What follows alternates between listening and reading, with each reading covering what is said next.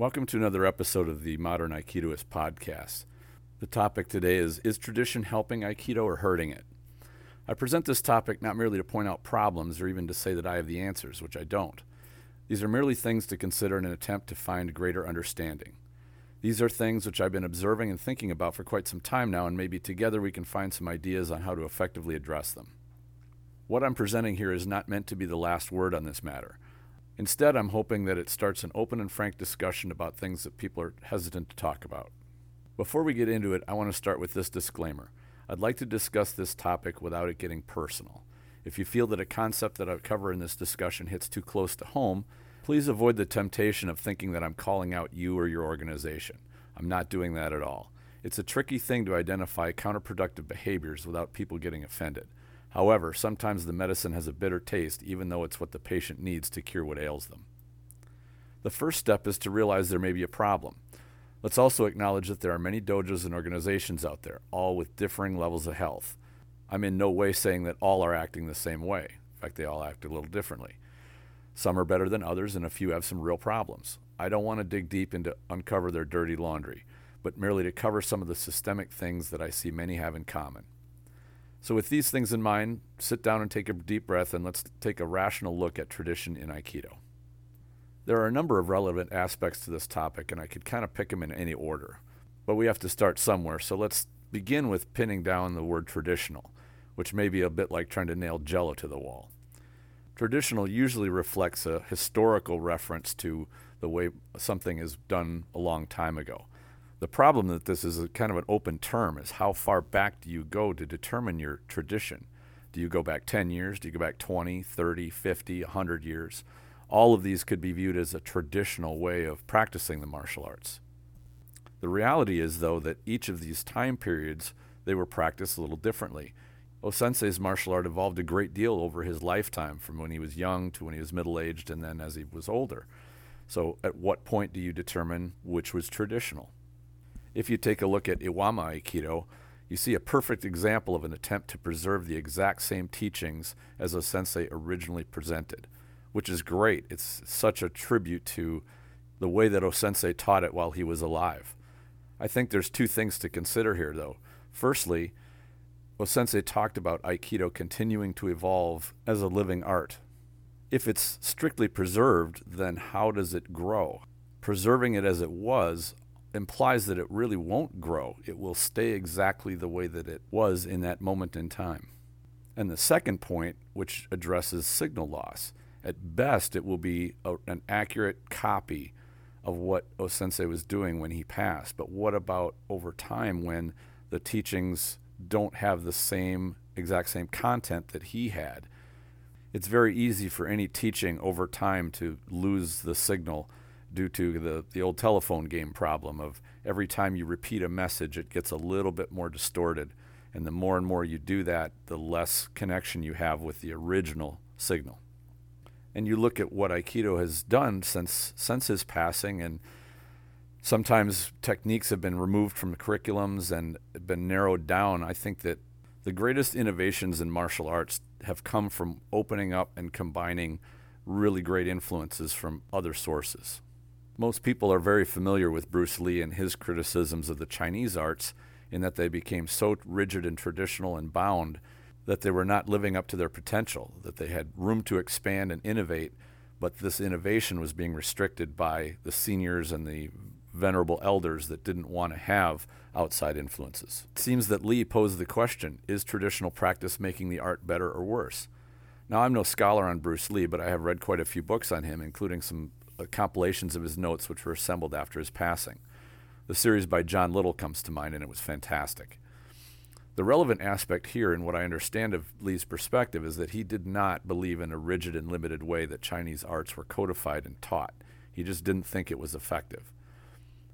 He was a critic of kata and believed that arts were limiting themselves by not adopting other techniques from other arts, which were efficient and effective. Does this situation sound familiar at all to the Aikido world? It definitely sounds like that to me. Because human nature is what it is, it kind of makes sense. You find in a period of time something that works and it works really well, and you respect it so deeply that you want to see it preserved. But over time, things tend to decay. Any living thing is either growing or it's dying, and a martial art is definitely a living thing. So over time, though, if it does not continue to grow, it will wither and it will become less relevant. The lifeblood of a martial art is innovation, and we must always be growing. That means having to question tradition, having to sometimes leave behind things which could be done better. This is the nature of any innovation, whether it's technological, artistic, whatever. You always have to move on and do something better than what you were shown. The problem is that's not easy. It's very easy to just take direction and go through motions that you're shown and copy them it's not as easy to actually innovate and make them better. But that's our responsibility as martial artists. And of course, a martial artist doesn't practice in a vacuum all by himself. You usually get within a group of like minded individuals that want to practice and train and learn their art and build their craft. And so you get a team, you get a dojo or a practice group, maybe even an organization that you become part of where you can gather together with people that want to do what you want to do, train in the art that you want to train in. This is perfectly sensible, logical. I mean, it's how things work. But that doesn't mean there's not some pitfalls to it. A good team is as good as the sum of their parts, and an outstanding team is greater than the sum of their parts. A poor team has a group of skilled people who are not performing up to their potential. When this happens, it's not that the team members or the leadership are bad people. Very often they are good people, but they are not working together as effectively as they could. Here's where we need a moment of pause. It's very easy to get drawn into assigning blame and finding a single person whose fault it is that the results are substandard. But we can't do this. It's far more effective to identify the problem and work on a solution, leaving the personal side out of it as much as possible. There are good and even great people throughout the Aikido community. Getting into judging people is a bad path and will produce only resentment and animosity. No good ideas or results will come from it. But this brings up a very good question are organizations supporting the tradition good for Aikido or are they hurting Aikido? And I'm not talking about any specific organization, just the concept of organizations and how they tend to function. So let's take a look at it by imagining a generic Aikido organization.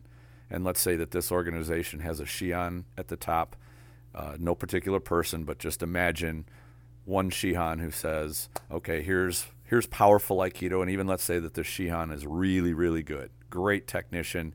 His Aikido is really solid. Everybody admires him, and that's what brings him students. Students come to him and say, I want to be like you. The first thing to realize is that even though somebody might have really good technical ability, does not necessarily mean they can teach effectively or create a high level of skill in their students. There are many superb martial artists out there, even world champions, who have students that have a very poor level of skill. That's not their fault. Some students merely want to be part of the community and want to learn and don't have ambition to be a top level martial artist. That's fine. We must acknowledge, though, that the future of the art will not rest on the shoulders of students like that.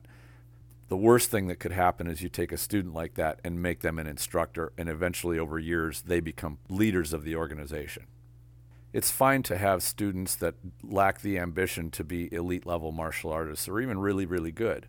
The art has the best chance of staying effective when the instructors are the best technicians and martial artists and are encouraged to innovate the art.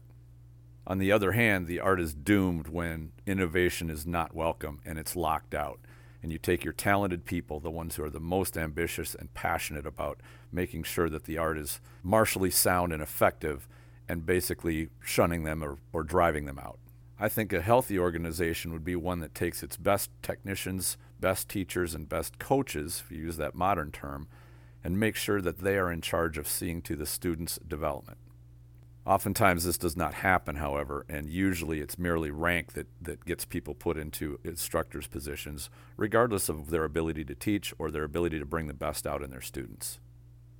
Now, I'd like to switch tracks a little bit and talk about how practice tends to go on within Aikido in general, whether it's uh, an independent dojo or part of an organization. It seems like most of the practice comes via paired kata. Now, paired kata, as I've talked about before on this podcast, is has its place in a training cycle, but it's an early on basic exercise, and a, it's a good way to introduce students to technique, but it's something that's more of an entry level kind of thing to get them used to the basics of movement, position, angles, grips, uh, entries, that sort of thing. It's just something that has to w- be worked past as part of the training as it goes on and goes up in level. And all too often, the easiest thing to do is to have students go through paired kata and just kind of go through the motions. And when th- it happens this way, kata becomes a dead practice. And I think this is something that Lee talked about a little bit uh, in his criticism of katas. Now, one thing that I've noticed in or how organizations tend to function is they take these paired katas and make them into the testing requirements. And not just at the lower kyu ranks, but even up into Shodan and Yudansha. Most of the organization testing that I've witnessed tends to be show me, here's an attack, I want you to show me this particular defense from it, and go. And the test winds up being mostly made up of that formula. Well, that means that the organization's testing requirements are reflecting only showing very basic training methods. And that doesn't really make sense to me because if at a high level by black belt and in the Yudansha tests, wouldn't you want to see a student be able to show not just basic training practice, but advanced application? Remember, testing requirements have a profound effect on the training itself anybody would want to train to meet the requirements required to pass their next test. So if the test requirements are merely seeing a good example of paired kata, then that's what the training is going to prepare people for. But if merely learning choreography and copying choreography is the test requirement, where is the attention to building the skill of Aikido being dynamic and useful in a real world type environment? I don't know it does lead to the question why do martial arts come to this? I think the answer is both simple and logical, and that is it's a commercial motive. You get more students when you can say, all right, you don't really have to be ambitious. You can show up and we'll show you how to do these things. Quite simply, you get more students. And you could even make the argument that it's very good to have more students because that provides a greater chance of longevity for the art to have more people practicing it. But is it a good thing for the art to simplify the training so much so that more people can get it when you will alienate the people that are ambitious and not give them the type of training that will let them achieve their full potential or their ambition? It may seem like this problem is a modern one with dojos that want to be commercially successful.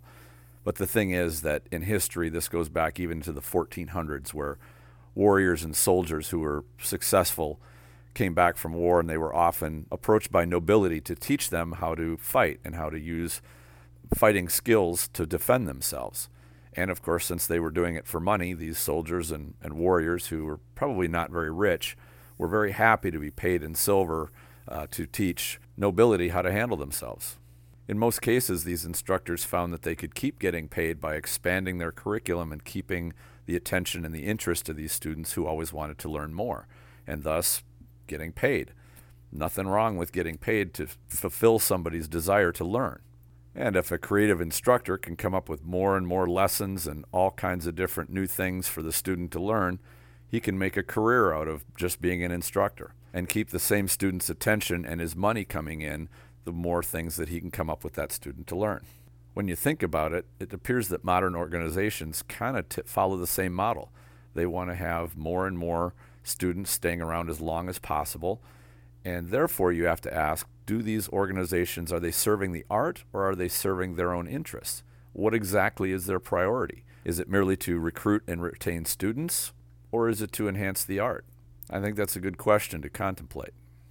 The next topic I'd like to cover is what becomes of an art that has no objective measure of skill, and how does that play out over time? We take a look at something like karate, uh, which has its contact competitions, or judo, which has its live competitions, you can see that competitors really flush out the things that work. They prove that their technique works in an adverse type situation. They get to actually play with it and uh, find out the things that work and the things that don't, and their art grows over time because of this. Now, competition has a downside as well every martial art that has become a martial sport has had problems with having to make rules that limit it hard enough so that it becomes very hyper specialized. And many, many arts have gotten this, and primarily because they want to make their art, uh, it's not only safe, and one can understand why you'd want to have your martial art practice be safe, but it's also to make it more exciting for fans because, again, the money making aspect is if you are making money doing it, now you have a, something that's sustainable. You have not only you're making money, but you can keep the activity going. But is that money influence a positive one? In some ways it is, but I think in some ways it's not. So is competition the answer? I don't know if it is. Certainly, an objective measure of skill would be very helpful. Uh, and a lot of people will bring up uh, Shodokan Aikido or Tomiki Aikido as being a good example of Aikido engaging in a live, active competition type scenario on its face, this seems like a good idea. And I think the Shodokan students who engage with these tournaments get some active experience and skills that uh, people who just do paired kata practice don't get, which is that's a good thing for them. I think the downside, though, that these competitions, their rules are so limited, such as no striking or no striking to the face. I don't know all of the rules, but as I understand, there's little or no kicks. Uh, the more you limit these rules, the more you isolate the art and make it not as useful against somebody who will use punches to the face, kicks, uh, body locks, takedowns, all kinds of different attacks.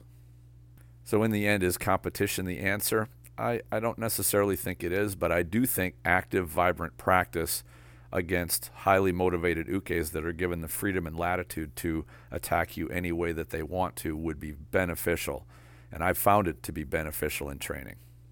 One other thing I'd like to talk about is a staple of organizations, and that is seminars and how they tend to run and how they tend to function and the role that they play in the student experience.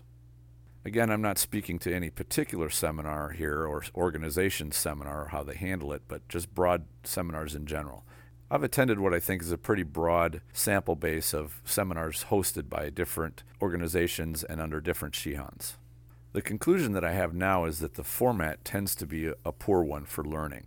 And I can understand the dilemma from a teaching perspective. And you've got one instructor and maybe anywhere between 40, 50, maybe up to 80 or 100 students on the mat at the same time. Colleges and schools go through the same problem. How can you effectively teach having such a high student to teacher ratio? it's hard enough in a classroom, much less on the mat, where you need to have an instructor or an experienced person work very closely with a student to make sure that they're not struggling and that they're actually learning. I found that I had the best seminar experiences when I was in the kyu ranks, and I had a lot to learn about Aikido, and any exposure was beneficial.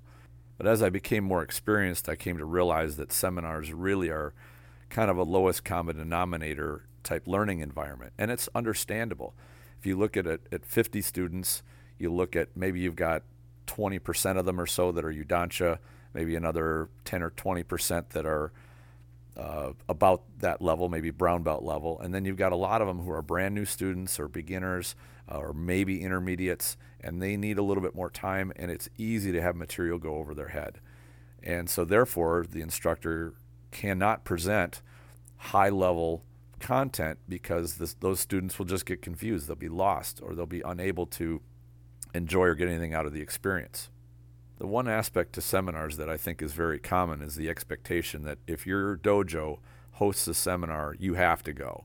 And this makes sense because the revenues that they raise for the from the attendees goes usually to pay the Shihan's traveling expenses and their uh, stipend for them to come, which and oftentimes is quite a bit of money. And so, in order to be able to host an event like that, you need as many students on the floor as you can get. And there's nothing wrong with that. But what I have seen is people that attend the seminars because they kind of feel guilty that if they don't attend, that they won't be considered for promotion. And again, we come back around to what are the testing requirements and what are the expectations of getting a student promoted. I've even seen students that uh, go through quite a bit of consternation about attending a seminar because they have to give up on their wedding anniversary. They have to give up on a family graduation or a birthday or something very special because the seminar happens to fall on that same day. And they feel tremendous guilt because they don't want to give up on the idea of being promoted, but they also want to keep peace within their family and at home. I do think at this point that pursuing rank is one of those things that can be very dangerous to the art. I think kyu ranks are useful to help organize a student's advancement up to Shodan and I think the Shodan rank and test is very important. I think it's one of those coming of age uh, threshold points of your training that's just really crucial to people and students to acknowledge that they are now at a new level, that they are a, a serious student and one who's dedicated to the art. I'm not as convinced that Yudansha ranks are as useful, and I think the best argument is uh, probably for second and third degree to show that not only the Shodan level is a, a, good serious student, but a Nidan and a Sandan level are starting to understand more the intricacies of the art. So I think there's an argument to be made there. But uh, what I've seen of people that pursue Yudansha ranks, uh, far too often they have what I call the merit badge syndrome, where they the, they'll do whatever it takes to pursue just that rank, and they'll do the bare minimum to try to get there, as opposed to really being in it just for the joy of the art and the dedication to their own enrichment and skills. That reminds me of a really great quote by Napoleon Bonaparte. He said, A soldier will fight long and hard for a bit of colored ribbon. And I think this is kind of the same thing with pursuing higher ranks and ranks in general, is it can be used as a motivational tool, but only when it doesn't get in the way of what the real goals for their self-improvement are. I'd like to hear your thoughts on what you think about tradition in Aikido and our organizations helping it or hurting it. Please feel free to comment on this video if you're watching this on YouTube or if you're listening to the podcast, you can come to the Facebook group Aikido the Martial Side and throw up a comment. I'd love to hear from you. Please support the show by subscribing, like and share it, and please provide comment. Enjoy your training.